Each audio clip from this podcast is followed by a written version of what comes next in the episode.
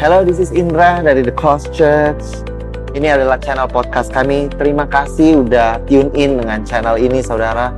Kami berharap bahwa setiap message kami dapat membukakan lebih siapa Tuhan, saudara, dan Injil kasih karunia dan apa yang Yesus sudah lakukan di kayu salib kiranya membebaskan kehidupan saudara. Di dalam nama Yesus. Enjoy the message. God bless you. Lord, you are good. Amen. So Merry Christmas. Um, tahun ini uh, tentunya kita akan uh, banyak di antara kita yang I think uh, gonna go for holiday karena um, sudah bisa traveling. Um, this might be the last week kita berkumpul bersama. Though uh, minggu depan kita ada Christmas service, but usually um, setelah tanggal 23 many people are going um, for a holiday with your family and it's okay. Enjoy your time with your family. Um, uh, at this end of the year okay? Hallelujah I love you and thank you so much for uh, coming here today. Terima kasih untuk hadir di sini hari ini. We gonna um, hopefully enjoy um, the Word of God. Hallelujah. Can we just close our eyes for a little while? Boleh kita tutup mata kita? Kamu jangan, kamu lagi main. Just close our eyes and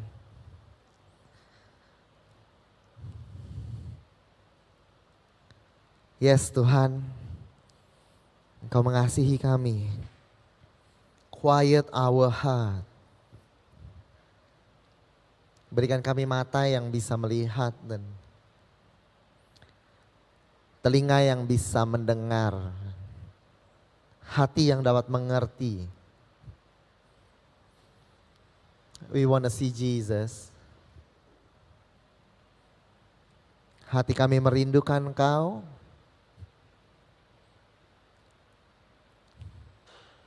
When we are near, ketika kami dekat dengan Tuhan. Hati kami tenang Tuhan. Kami rasa damai ketika kami dekat dengan Engkau.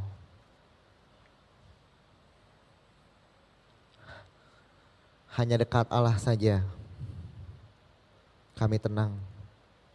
Ada banyak pikiran dalam kehidupan kita. Mungkin di dalam kehidupan saudara this whole year. Hari ini it's going to be okay because Tuhan memegang kehidupanmu. You can rest. Saudara bisa duduk di bawah kaki Tuhan. And be anxious not about many things. Hallelujah. In the name of Jesus. Amen. Amen. Halo. Saya mau bacakan dulu firman Tuhan dari Yohanes 3 ayat yang ke-16. I hope it's gonna be fun. Amen. It is Christmas. So, ini yang kita rayakan. Kita rayakan kelahiran daripada Tuhan Yesus. Um, begitu besar kasih Allah kepada dunia ini. Sehingga dia memberikan anaknya yang tunggal. Mengaruniakan anaknya yang tunggal. Saya, agar setiap orang yang percaya kepadanya bisa menerima kehidupan yang kekal kita beroleh kehidupan yang kekal. We thank God for salvation, amen.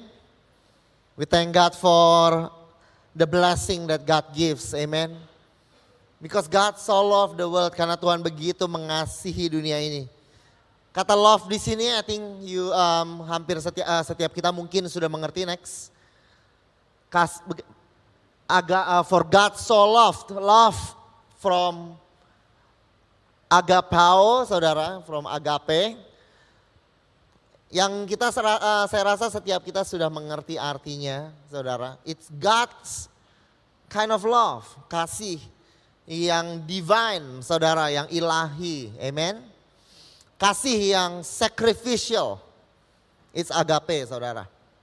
Kasih yang selfless. Itu definisi daripada agape. The highest form of love. So it's a perfect love. Selfless, tidak egois. Sacrificial, yang rela berkorban. God's kind of love, pure. Yang begitu murni, kasih yang daripada Tuhan, saudara. Amen. Kasih divine, saudara. Kasih ilahi. That is agape. But God so love the world. Dia begitu mengasihi saudara. This is the kind of love that He has for you. Waktu saya renungkan ini, so this is the God kind of love. Jadi saya rasa di dalam um, this kind of love, saudara, sudah begitu sempurna, begitu berkorban, begitu perfect. It's a perfect love, saudara. Begitu luar biasa, selfless. Dan ini adalah kasih yang cukup, yang kasih bahkan ketika Petrus ditanya oleh Yesus, do you agape me? Dia tidak dapat menjawab itu. Karena dia bilang, I phileo you. Karena dia bilang, saya belum belum bisa mengasihi engkau seperti itu in such a perfect kind of love, saudara. Tapi uh, saya, uh, kenapa saudara di ayat ini next kalau kita lihat saudara for God so love. Di sini ditambahkan kata so begitu saudara. Begitu mengasihi artinya more saudara. It is it is um, sesuatu yang tidak perlu ditambahkan karena agape in itself is already a perfect love. A love that humans between humans usually kita menggunakan kata phileo, menggunakan kata brotherly love. Tapi agape is already a perfect love. Tapi di sini ketika Tuhan memberikan anaknya, dia berkata for God so love the world is, is it is unnecessary untuk tambahkan begitu mengasihi saudara. It is like it doesn't make sense seperti Tuhan mau mengatakan bahwa I love you perfectly very much. Saudara.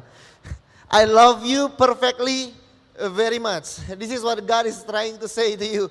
Bahwa I love you perfectly very much. Uh, for God so agape you that he will give his only begotten son. Dia akan berikan anak yang tunggal kepada saya dan saudara agar kita bisa menerima kehidupan yang kekal. Boleh kita beri kemuliaan kepada Tuhan. So the Father loves us so much. Tuhan begitu mengasihi kita. Um, Tuhan begitu mengasihi kita, saudara. Dan kita perlu merasakannya, saudara. Bagaimana kita bisa merasakan kasih Tuhan? Next for God so love the world. Tadi ada apa? Ada ini ya. Ada tingtong. For God so loved the world that he gave. Agar dia dia memberikan, dia begitu mengasihi kita lalu dia memberikan anak yang tunggal saudara agar kita bisa beroleh kehidupan yang kekal. Artinya dengan kita menyadari atau menerima kas, uh, pemberian daripada Tuhan, itulah caranya kita bisa mengalami atau merasakan kasih Tuhan. Oke, okay? karena begitu besar kasih Tuhan, maka Dia memberikan anak yang tunggal. Jadi untuk ketika kita menerima pemberian-pemberian daripada Tuhan, itulah caranya, saudara. One of the way untuk kita bisa merasakan kasih daripada Tuhan. When you receive the gift, you understand the love. Ketika engkau menerima pemberiannya, engkau dapat mengerti kasihnya. Amen. But that's the problem, isn't it? Nah di situ kadang-kadang saudara kita tidak dapat melihat pemberian daripada Tuhan. Kita nggak bisa merasakan kasih Tuhan karena sering kali kita tidak bisa melihat uh, pemberian Tuhan di dalam kehidupan kita. It is hard sometimes saudara this year, the year 2022 goes so fast. Siapa yang merasa ini baru tiga bulan dari 2022 saudara? It's like it's like we are, that is so fast kehidupan berjalan begitu cepat. There is there are so many goals, saudara. There are so many goals, there's so many businesses to um, untuk dikerjakan, begitu banyak pekerjaan yang kita perlu selesaikan. The world, saudara, move so fast. Especially I feel this year, even for myself, it feels like There's one goal and then there's another goal. There's another goal and then there's another goal. And then there is something new that you have to do all the time. We are moving from here. We are moving. We're gonna we're gonna have local churches by the grace of God in Jakarta. Amen. Localized nearer to the people's home, saudara. The church come to your uh, to to each neighborhood by the grace of God. Saudara. So there, there, there are things that we have to do, saudara. Dan uh, the world moves so fast, saudara. Dan sering kali we fail kita nggak bisa merasakan kasih Tuhan dan karena kita fail to recognize a God's gift pemberian Tuhan kita gagal untuk melihat pemberian Tuhan sehingga kita tidak dapat mengalami kasih Tuhan saudara kita nggak bisa melihat kebaikan karena ada something more yang kita sedang kejar ada something that we want sesuatu yang kita sedang inginkan amen I want a lot of things. What do you want for Christmas? What do you want for Christmas? Think of one thing in your mind. What do you want for Christmas? What do you want for 2023, saudara? For the new year. Hallelujah. We have so many things. I have, I have many things, saudara. There are things that I want yang sudah saya screenshot and I'm start meditating upon it. ah, by the grace of God. Amen. I want this. Amen. Nyam. Gitu kan? Dan sering kali kita, um, it is hard for us to see God's kindness. It is hard for us to see God's kindness. And it's hard for me to experience God's love. Karena ada hal-hal yang belum kita miliki. Ada masih banyak yang hal yang perlu kita kejar. Saudara waktu Hagar keluar dari rumah, satu hari dia kekurangan minum. Dia nggak ada minuman, saudara. Waktu dia nggak ada minum, dia berteriak kepada Tuhan. Next. Hagar, dia menangis kepada Tuhan. Dia berkata, ketika dia duduk di situ, menangis dia dengan suara yang nyaring. Hagar, saudara. Karena dia nggak ada minuman, dia beserta dengan anaknya nggak bisa makan. Lalu apa yang Tuhan katakan di situ next? Lalu Tuhan membuka mata Hagar sehingga ia melihat sebuah sumur. Perhatikan di situ bahwa Tuhan bukan memberikan sebuah sumur, tapi Tuhan membukakan mata Hagar untuk melihat sumur yang sudah ada, saudara. Karena sering kali di dalam kehidupan kita, saudara, it is not the gift that we want yang terpenting, saudara. Tapi it is the gift that is already there, saudara. Yang sering kali kita gagal untuk lihat bahwa ada banyak hal. Ya sih, jadi kita sedang menangis di sini. We are crying out bahwa we are not satisfied mungkin. We are crying out untuk hal-hal yang kita belum miliki. Hal-hal yang kurang di dalam kehidupan kita. Lalu di situ Tuhan membukakan mata Hagar agar dia bisa lihat because many times this is all we need. We need an eyes to see. Kita perlu bisa melihat mata bahwa Tuhan udah berikan hal-hal yang baik. Bogat masih belum mengerti tanda ya. Tadi saya saya kasih tanda ya kan dia belum sekarang. Kayak tandanya masa harus kayak gini ini kayaknya. Kalau tandanya kayak gitu nanti ya kira-kira. Ayo oke? Okay?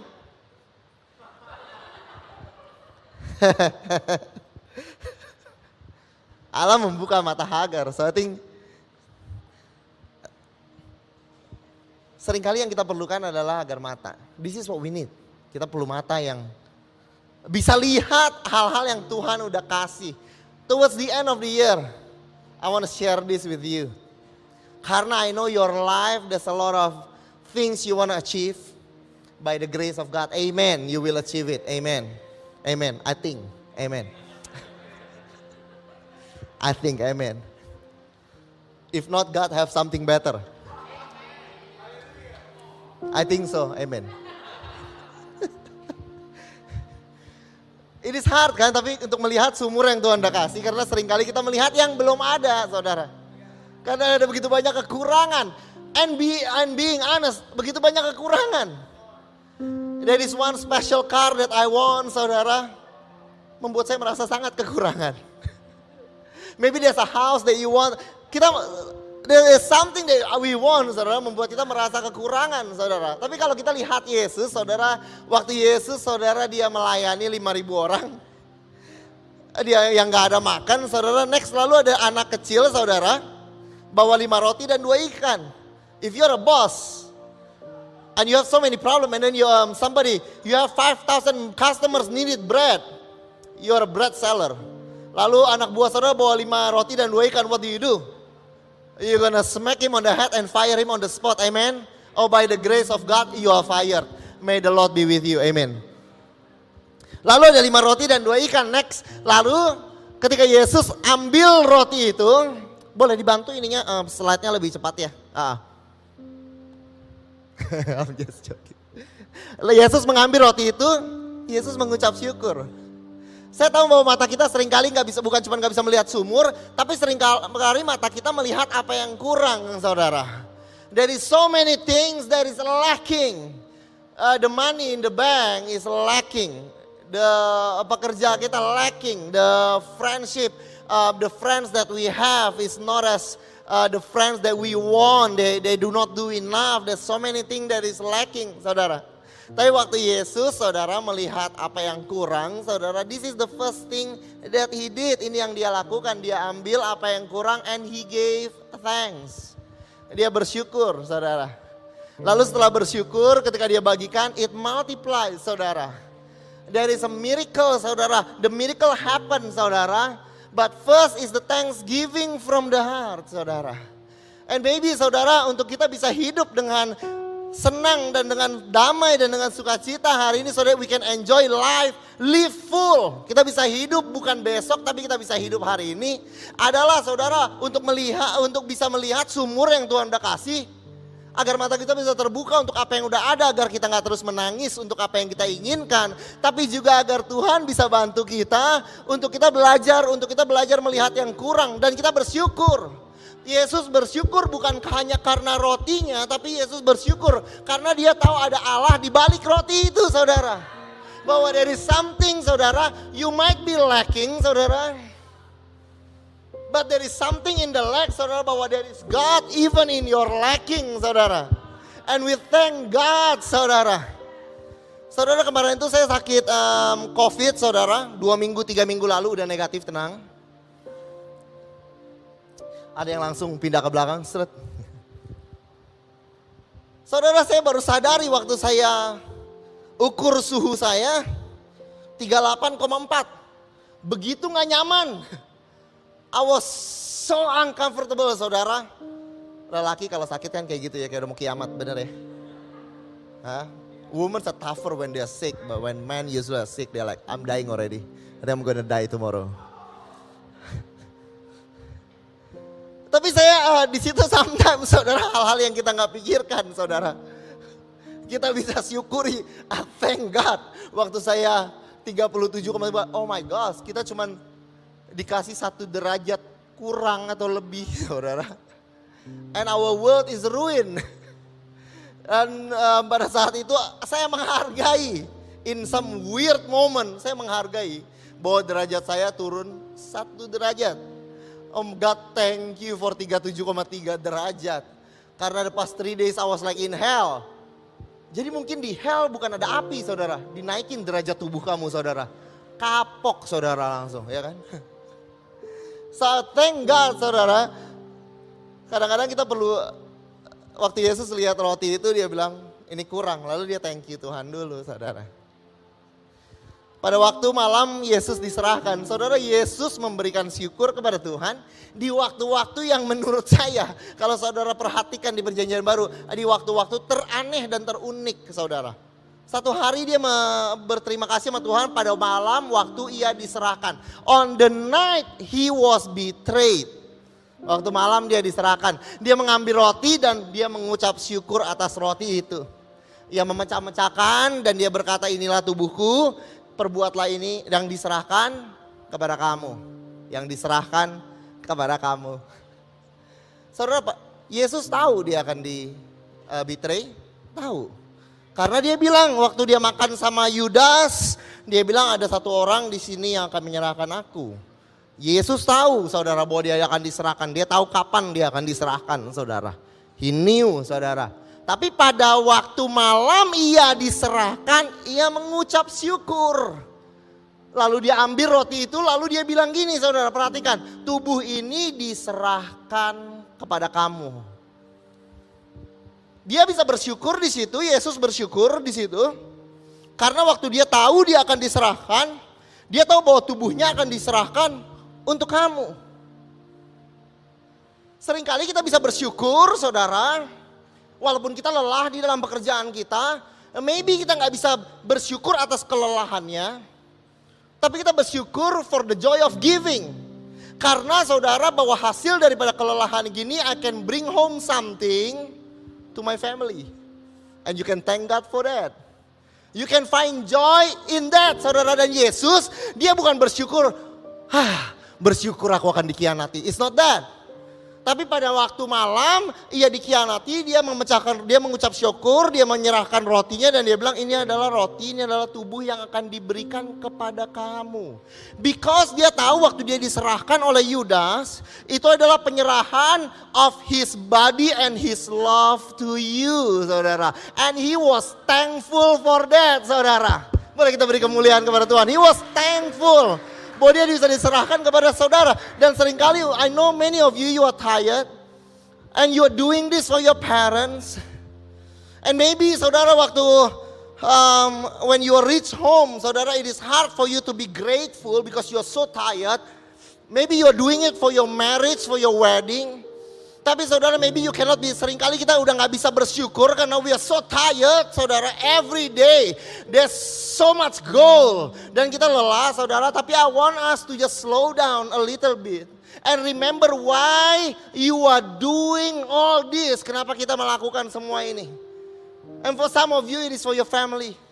You are tired and you come home because you want to give the best for your husband because you want to give the best for your wife, because you want to give the best for your children. And for that, you can thank God for the job that is tiring. And for that, you can thank God for the job and for the boss that is annoying. And for that, you can thank God for the goals you are chasing. And for that, you can thank God for the traffic that you are in. Because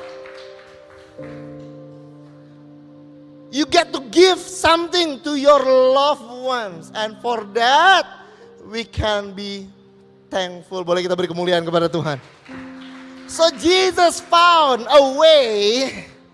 His eyes had a revelation to see good in the things that is happening. And God, and he can see that. Bahwa in the lacking there is God bahwa in the bad things there is something that he can give to others. Apakah miracle hanya terjadi ketika kita thankful? Yes. Miracle only happen when we thank God for the lacking, miracles happen. Saudara perhatikan waktu orang Israel kekurangan makanan, next. Before the law, sebelum hukum Taurat. Di padang gurun bersungut-sungutlah segenap jemaah Israel kepada Musa dan kepada Harun. Dia berkata kepada mereka, kamu bawa kami keluar ke padang gurun ini untuk membunuh kami semua dengan kelaparan. Mereka bersungut-sungut, bilang kami lapar. Next. Lalu berfirmanlah Tuhan kepada Musa, sesungguhnya aku akan menurunkan dari langit hujan roti kepadamu. This is God's kindness. Waktu mereka komplain, God still gave them food. They were not judged. After the law, they were, they, they, they were judged. But before that, saudara, they complained and God gave them food.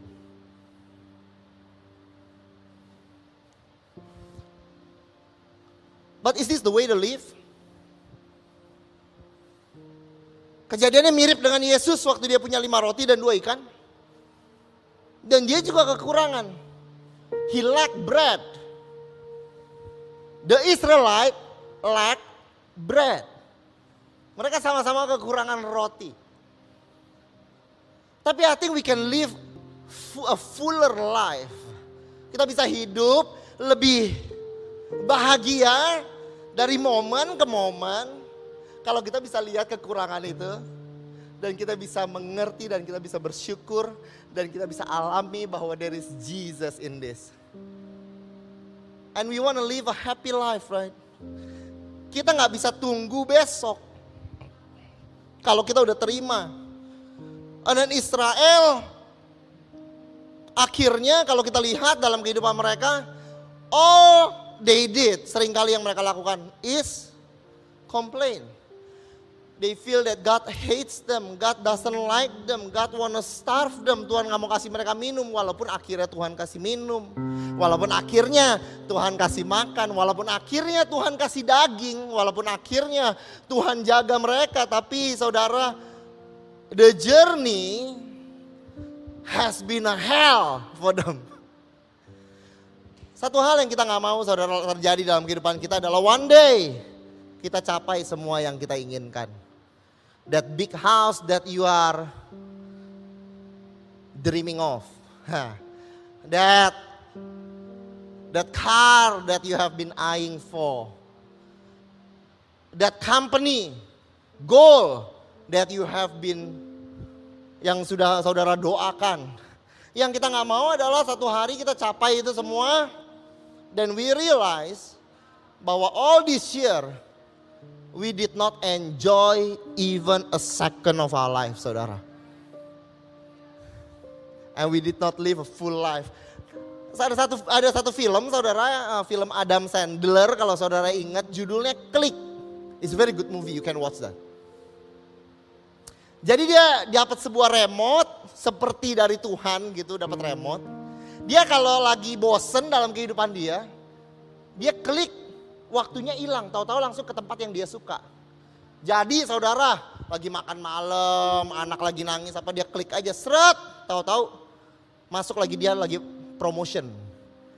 Nah, dia klik terus saudara, tapi ternyata remote controlnya bisa hafal apa yang kamu nggak suka, yang dia nggak suka. Jadi saudara tahu-tahu dia nggak perlu klik, Selalu saudara kehidupan dia fast forward, fast forward, fast forward. Graduation anaknya, saudara suddenly anaknya menikah, suddenly dia jadi CEO, suddenly terus waktu dia tahu-tahu dia udah tua. And he has everything that he wanted. Lalu dia bilang, it is so sad. Anak kita waktu pergi sekolah gimana? No, that part you did not like. Jadi it was fast forward automatically. Loh waktu anak kita And all the experiences yang dia nggak suka.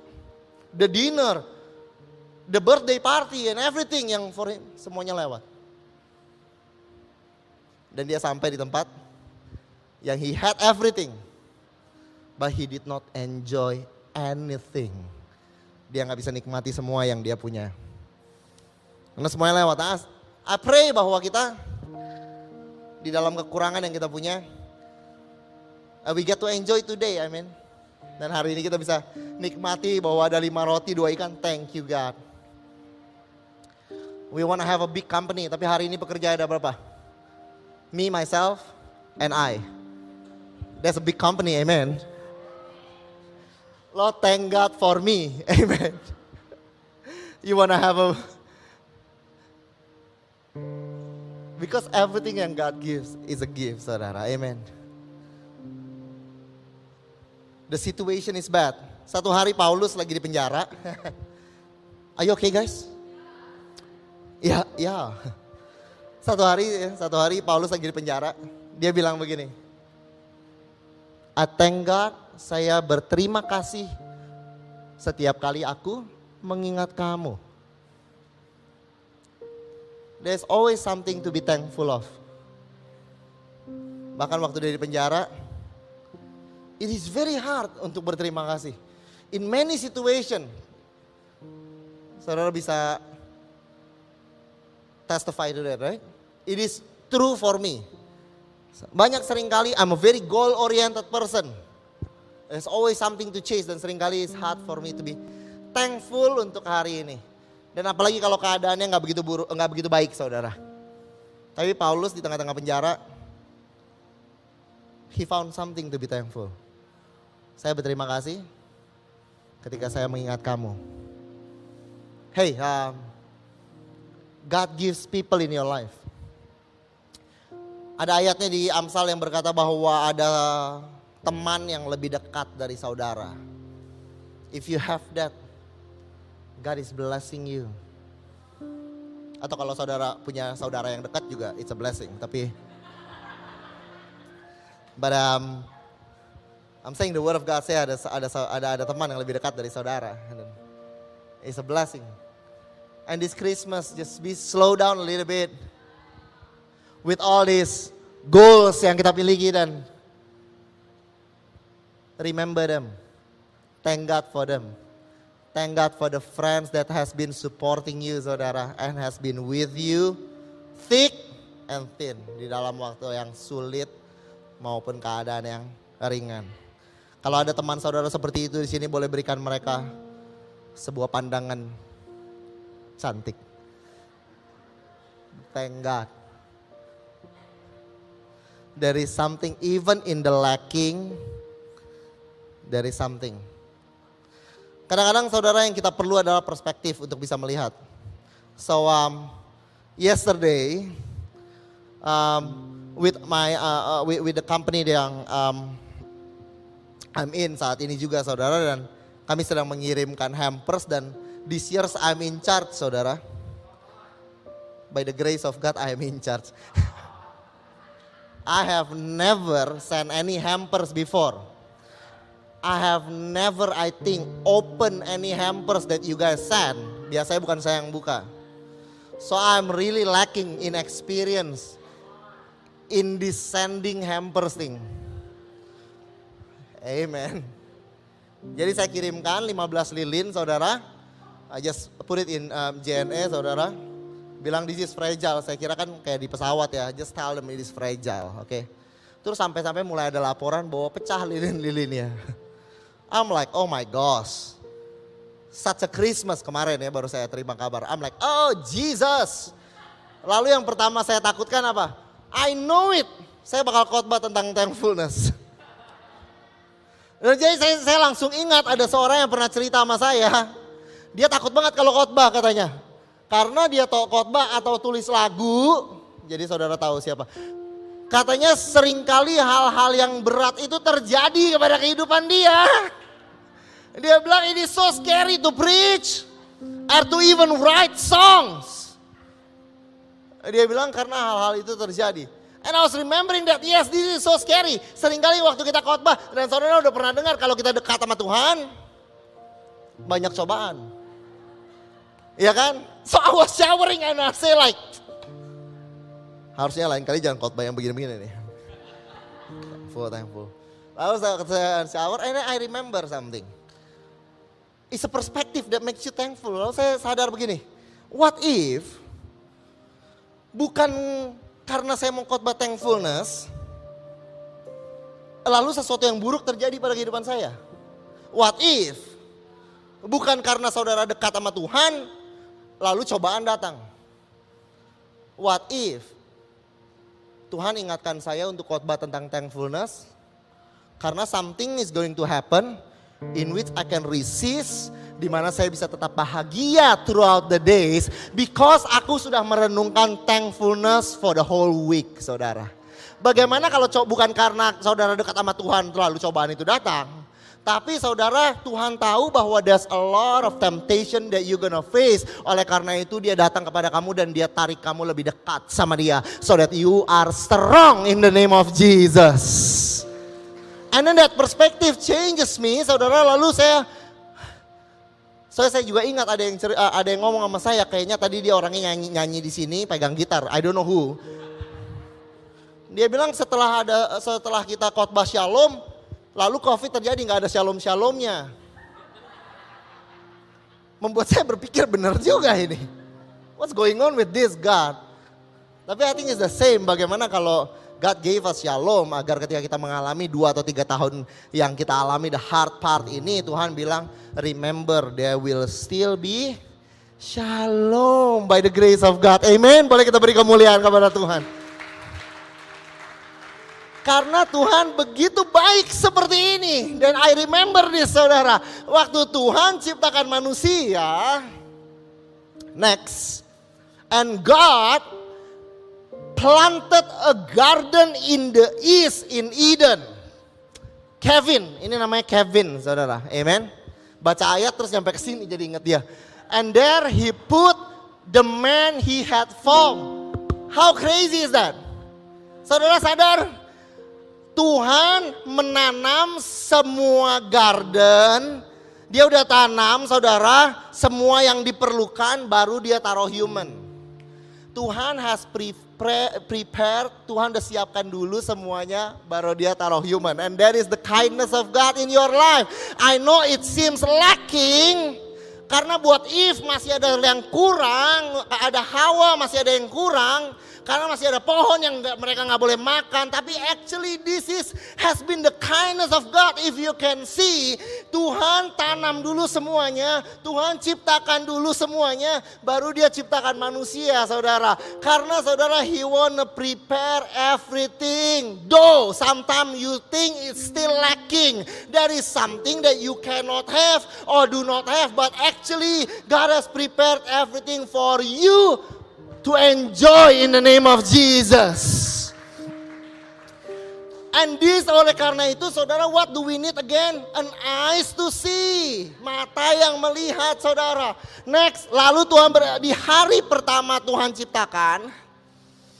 Tuhan berkata jadilah terang saudara. Oke okay, this is perspective. Oke okay? you might not cry today but this is a pers new perspective I pray. Saudara tahu nggak kena waktu kita masuk rumah Pertama kali kita lakukan apa? Nyalakan lampu. Agar apa? Agar saudara dapat melihat. That is the purpose of light. Saudara, you turn the light so that you can see, saudara. Oleh karena itu di hari pertama Tuhan ciptakan terang agar apa? Agar waktu manusia hadir di tengah-tengah begitu garden yang begitu indah, agar mereka bisa lihat semua yang Tuhan sudah kasih pada kehidupan mereka, saudara. So that they can see how beautiful the world is. Tuhan sudah siapkan dalam kehidupan saya dan saudara.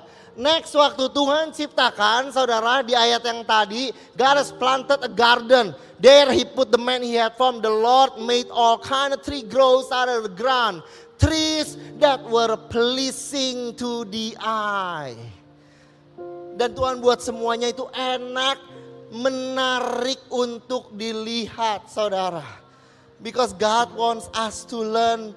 Hari ini I think I feel I'm in the garden again and I learn to see.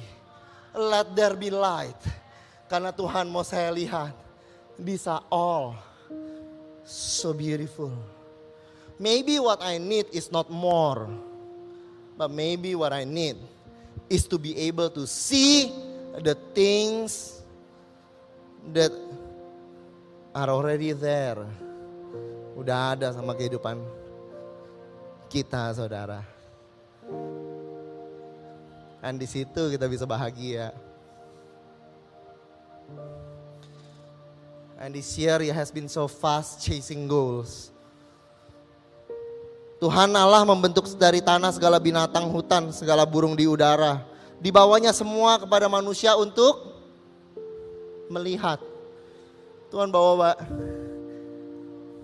dia bawa binatang itu semua. Bagaimana ia menamainya dan seperti nama yang diberikan manusia kepada tiap-tiap makhluk hidup demikianlah nanti nama makhluk itu. Out of the ground the Lord God formed every animal of the field, every bird of the sky, brought them to the man to see what he would call them. Whatever the man called a living creature, that was its name. Tuhan udah kasih, saudara, naming is because of belonging. Saudara sadar kan? You name something, you have the right to name something because it belongs to you. Amen. Saya ada sebuah, uh, saya I don't like funny funny dolls, saudara apa em, apa boneka yang lucu-lucu saya nggak suka. Tapi ada satu boneka, boneka anjing saudara, bentuknya karena dulu dijual sama orang yang membutuhkan jadi kita beli. Satu hari saudara saya berikan anjing itu nama. Why? Because it is mine. Saya berikan dia nama Mopi. Bukan karena cute. Tapi saya baru sadar waktu satu hari saya lap meja dengan boneka itu. I mop the table with that. Aku bilang sama bonekanya from now on you shall be called Mopi. You are to mop. Ya kan? So dirty. You can name because it is yours. Dan Tuhan udah taruh semua binatang itu di bawah the dominion of man. It's yours to reign. Amen. Lalu apa yang Tuhan minta? Namakan setiap binatang itu satu per satu. Berikan nama. You get the meaning? Artinya Tuhan wants you to name the gift that is already yours. God wants us to learn God give things in your life. Don't just pass it. But start to slow down your life. Breathe in, breathe out. Slow your life. Pandang hal-hal yang Tuhan sudah kasih. And start naming them. Lord, I thank you for Isaac. Thank you for my friends. Thank you for the church. Thank you for my family. Tuhan tertarik. Katanya di sini, He brought them to the man. Dia bawa the animals to see what he would call them. Tuhan mau lihat manusia kasih namanya apa ya. He's interested. So I learn to have time. Acong pernah khotbah satu hari dia bilang dia bersyukur karena dia bisa bernafas. Ini sometimes klise untuk kita. Ah, thank you for the breath. Tapi waktu orang yang tidak bisa, hampir tidak bisa bernapas selama satu bulan. When he thank God for the breath is different. Karena can, he can feel there is a blessing. Jadi hari ini saudara, slow down. And thank God. Belajar untuk melihat keindahan yang Tuhan kasih pada kita. Pagi hari di rumah saya sore hari kalau di rumah saya. Ada sun rays, apa sun rays? Ada sinar matahari yang begitu orange masuk ke rumah. Thank God for the sun rays, it's so beautiful. You go out of the house, thank God for this. And I walk slowly, I learn to walk slowly and I start to thank God for the thing that is already there.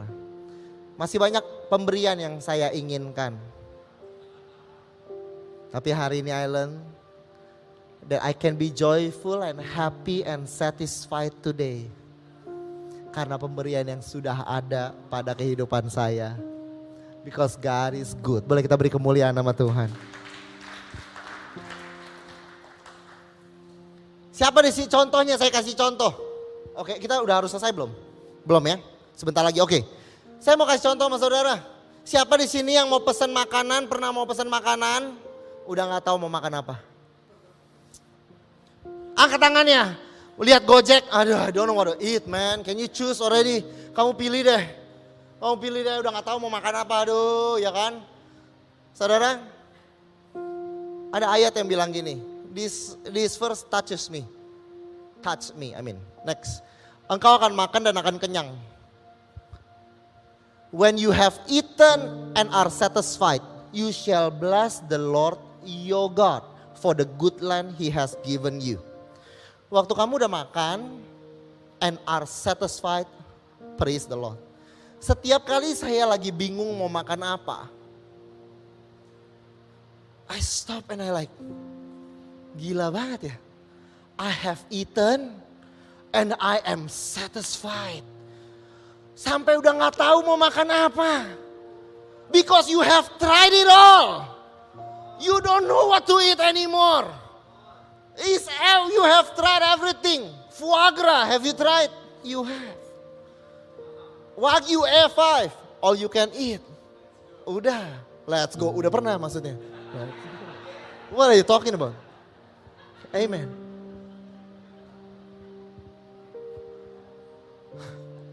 Kuah burung dara. Yum. I ate that. Barusan. Tapi kadang-kadang waktu saya lihat itu gila ya. Semua yang kamu mau makan. Kamu akan makan dan akan kenyang kata Tuhan. Dan kadang-kadang kita kira masih itu ada di depan, ada di depan. Tapi sometimes waktu kita sadari bahwa eh ini bukan ada di depan, ini udah terjadi sama kehidupan kita. Sama kehidupan saya, saya kadang udah gak tahu mau makan apa. Ujung-ujungnya makan apa lagi. Back to basic, bukris. Back to basic saudara, kenapa? Karena kita udah coba semua dan kita udah kenyang saudara. Dan Tuhan begitu baik saudara. Oleh karena itu saya mau kasih tahu sama saudara, saya jarang berdoa makan. Karena I feel it's religious. I feel very religious. Tapi sering di tengah saya makan, in my heart I say, this is so nice, thank you Jesus. Just a simple. Karena I want it to be genuine inside my heart. Waktu saya makan saudara that, apa yakiniku ya. Daging saudara, nggak tahu berapa kilo masuk ke perut ya kan.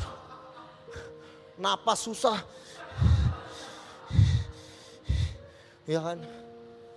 When you have eaten and are satisfied, you shall bless the Lord. Tuhan dah satisfy kita. Aku tahu memang mau uang di bank lima kali lipat dari sekarang atau lima puluh kali lipat. Saya dengar baru satu interview. Dia bilang there is a certain money that you have. After that, it won't make any difference in your life. Udah gak akan ada bedanya dalam kehidupan saudara. You want that. Amen. It is around 20 million rupiah. So after dengar I'm just joking.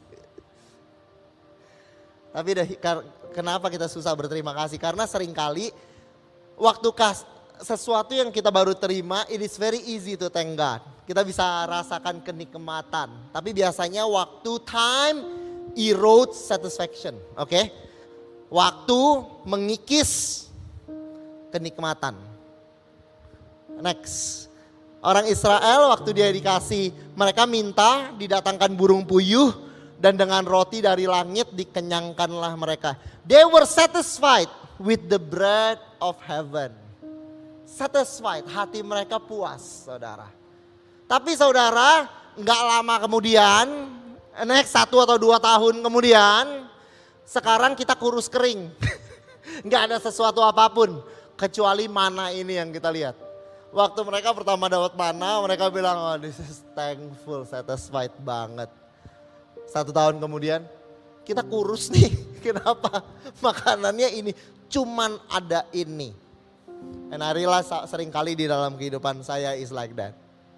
Wah, I thank God. Kita bersyukur untuk hal yang kita miliki. Thank you for the job. Tapi berikutnya, ah, the job. amen. Sering kali itu terjadi, amen. Ah, hari pertama thank you for the child that the Lord has given. Tiga tahun kemudian, aduh, enak ya kalau lu yang gak ada anak, aduh. So good, bersyukur lu. You're married. On the altar. ya kan? Mari saya mau bacakan dari hati yang sudah saya tulis di kertas. I thank God for you. Dua tahun kemudian, gila. Kalau tau gue gak, nikah men, bener. Ribut melulu tiap hari. Capek, lu ngapain di gym terus? Capek gue pulang rumah, jujur. Something that is new, it is easy to thank God. Thank you for the new business. Jarang orang buka bisnis pertama bilang, sebel gue sama bisnis ini. Hah? Baru buka ya kan? Tapi biasanya tahun pertama, tahun kedua saudara perhatikan. Pusing nih bisnisnya. Susah. Sama seperti orang Israel waktu mereka terima mana, katanya dia satisfied with the bread of heaven. Setahun kemudian kurus kering gue. Ini roti bikin gue kurus katanya. Nggak mungkin lah masa roti dari Tuhan bikin mereka kurus. Kayaknya nggak juga ya. Haleluya. Kalau iya mungkin diet saudara. Amen. Kamu mulai harus makan mana sama saya berdua. We need to start eating mana. Amen. There is our only salvation by the grace of God. Me and you both. I need to lose weight for 2023. Amen. Haleluya. By the grace of God tahun 2023 saya akan kurang setengah kilo. Amin. Saya akan capai itu. Half a kilo. Always start with the little step. Amen. Half a kilo a day waktu umur saya 60 saya akan sangat fit saudara. Amen. Ketawanya gede amat. Amen. Tetapi ular berkata kepada perempuan itu. Saya udah mau tutup gak lama lagi. Se- Sekali-kali kamu tidak akan mati. Kalau Allah tahu kamu waktu makan matamu akan terbuka nih. Kamu akan menjadi seperti Allah. Tahu tentang yang baik dan yang jahat. Katanya kalau kamu makan ini kamu akan jadi seperti Allah. Itu ad- tadi Adam ditaruh di garden, dikasih terang agar dia bisa lihat semua yang indah. Apa yang dia lihat? Lima roti dan dua ikan. Yang dia lihat ini ada pohon yang saya nggak bisa makan. Jadi dia berdiri di situ. Dia kan makan, artinya dia dekat dengan uh, pohon itu. Artinya dia lihatin nih. Ini pohon enak juga nih kayaknya. Kata iblis, kamu akan menjadi seperti Allah. Lalu dia makan. Lalu hancur dunia ini. Lalu dia keluar dari tanah Eden. Dari tanah Eden dia keluar. Lalu anaknya Habel bunuh Kain. Eh terbalik saudara. Habel bukan yang bunuh Kain ya? Salah beda Alkitab apa? Kain bunuh Habel. yang kayak gini kita kadang dibilang sesat tahu. Apalagi kalau ini dibikin klip ya kan satu menit ya kan. Maka Habel bunuh Kain ya kan. Oh Kain bunuh Habel. Lalu next. Semua yang ada di hati manusia hanya ada jahat saja. Maka Nuh lahir. Dunia dihancur, harus di wipe out. Kenapa? Karena semuanya jahat. Kenapa sih? Karena Hawa pikir dia kurang. Dia mau jadi seperti Tuhan. Tapi next ayatnya bukan waktu Tuhan ciptakan, berfirmanlah Allah, baiklah kita menjadikan manusia menurut dan rupa gambar kita. Kamu mau mirip kayak gimana kamu itu udah semirip mungkin sama Tuhan. You have already have it all. That's the problem. You already have it. I want more. That's the problem sometimes in my life and maybe in your life. Not maybe, definitely saudara. More. We want more. We want more. Kita selalu mau lebih. Karena kalau enggak kita nggak bisa bahagia. Dia bilang, iblis bilang kamu akan jadi serupa dengan Tuhan. Oh, tapi Tuhanmu udah serupa dengan Tuhan. You are already as near as possible saudara dengan Tuhan. Dan sering kali apa yang kita punya di dalam kehidupan kita is this. What if this is all we need? Untuk kita bahagia. Is not what you have tomorrow, but the garden that you are in today in the name of Jesus.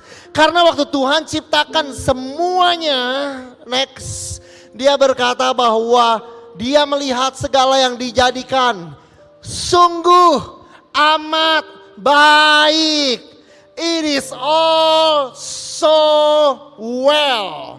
Was very, kata Tuhan very good. Udah mantap kalau Tuhan bilang very good. Is definitely very good. Amen. Tapi kata, as a human, so it starts from Adam. But there is more.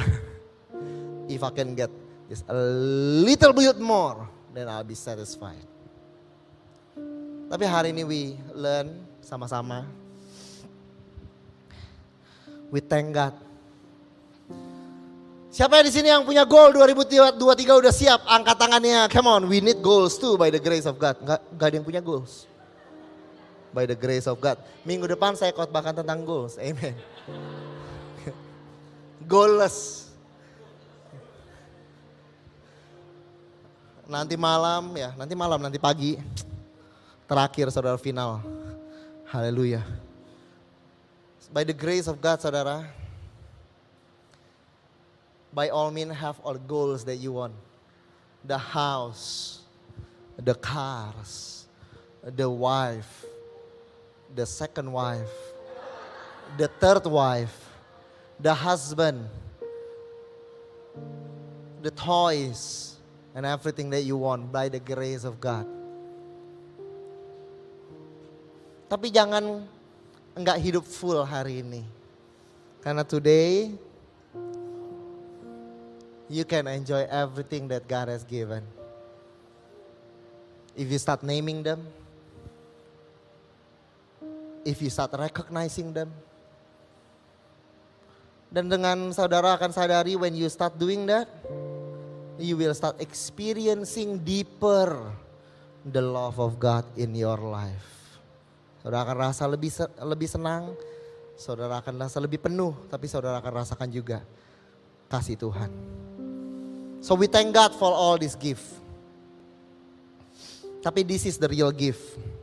For God so loved the world that he gave his only son so that everyone who believes in him will not perish but have everlasting life.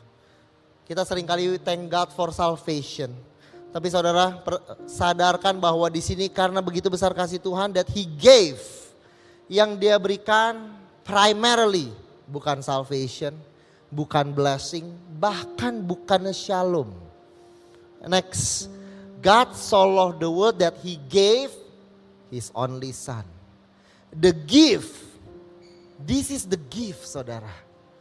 Jesus is actual gift, the real gift yang melahi, yang yang paling berharga yang kita bisa terima. It is Jesus. Dari Yesus lahir pemberian-pemberian yang lain. Eternal life is one of it. Shalom is another. Dominion is another. Peace I have given you, kata Yesus. You will receive all that. But the real gift yang dia berikan, for God so loved the world that he gave his only son. And today, kita melihat wajah Yesus sama-sama. Can we just close our eyes for a little while? Saya bawa kita dalam perenungan.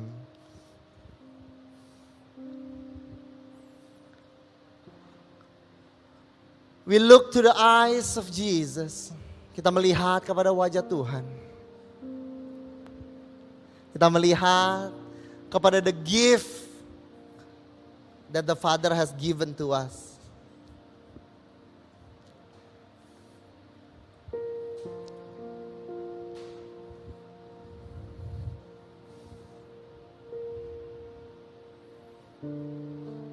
Aku tahu banyak hal yang masih kita inginkan. Aku tahu masih banyak hal yang kita rindukan. Aku tahu masih banyak hal yang kurang di dalam kehidupan kita. Aku tahu masih banyak hal yang tidak sempurna dalam kehidupan kita. But hari ini, thank God, not for the gift that you want, But thank God for the gift that He has given you. There's a beautiful friend that God has given you. There's a brotherhood that God has given you. There's a family that God has given you. When you are tired in your work, waktu saudara lelah dalam pekerjaan, It is because you do it for your child. Thank God that you can do it for your wife, for your husband, for your child, for your mom, for your dad. Thank God that you can give.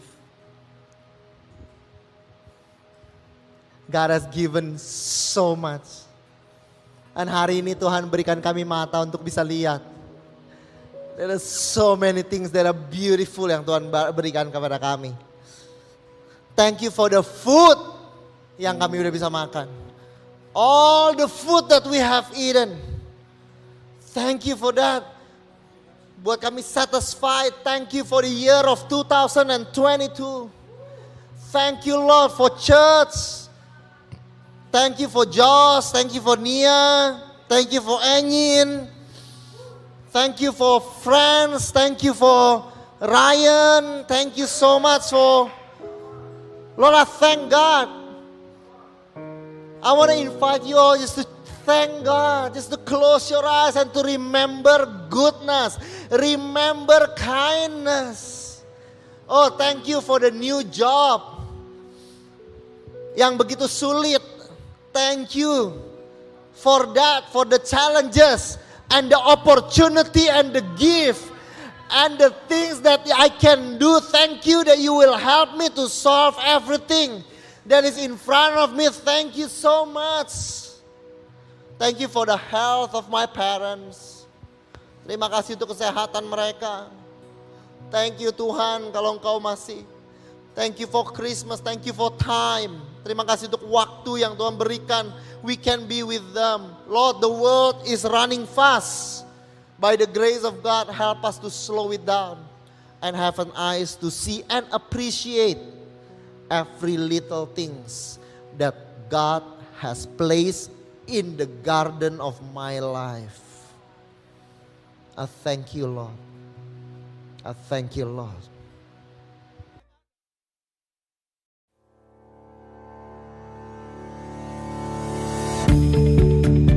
Terima kasih lagi sudah mendengarkan episode ini saudara dari podcast ini. Thank you so much saudara. Saya berharap bahwa Injil kasih karunia dan apa yang Yesus sudah lakukan bisa membebaskan kehidupanmu saudara.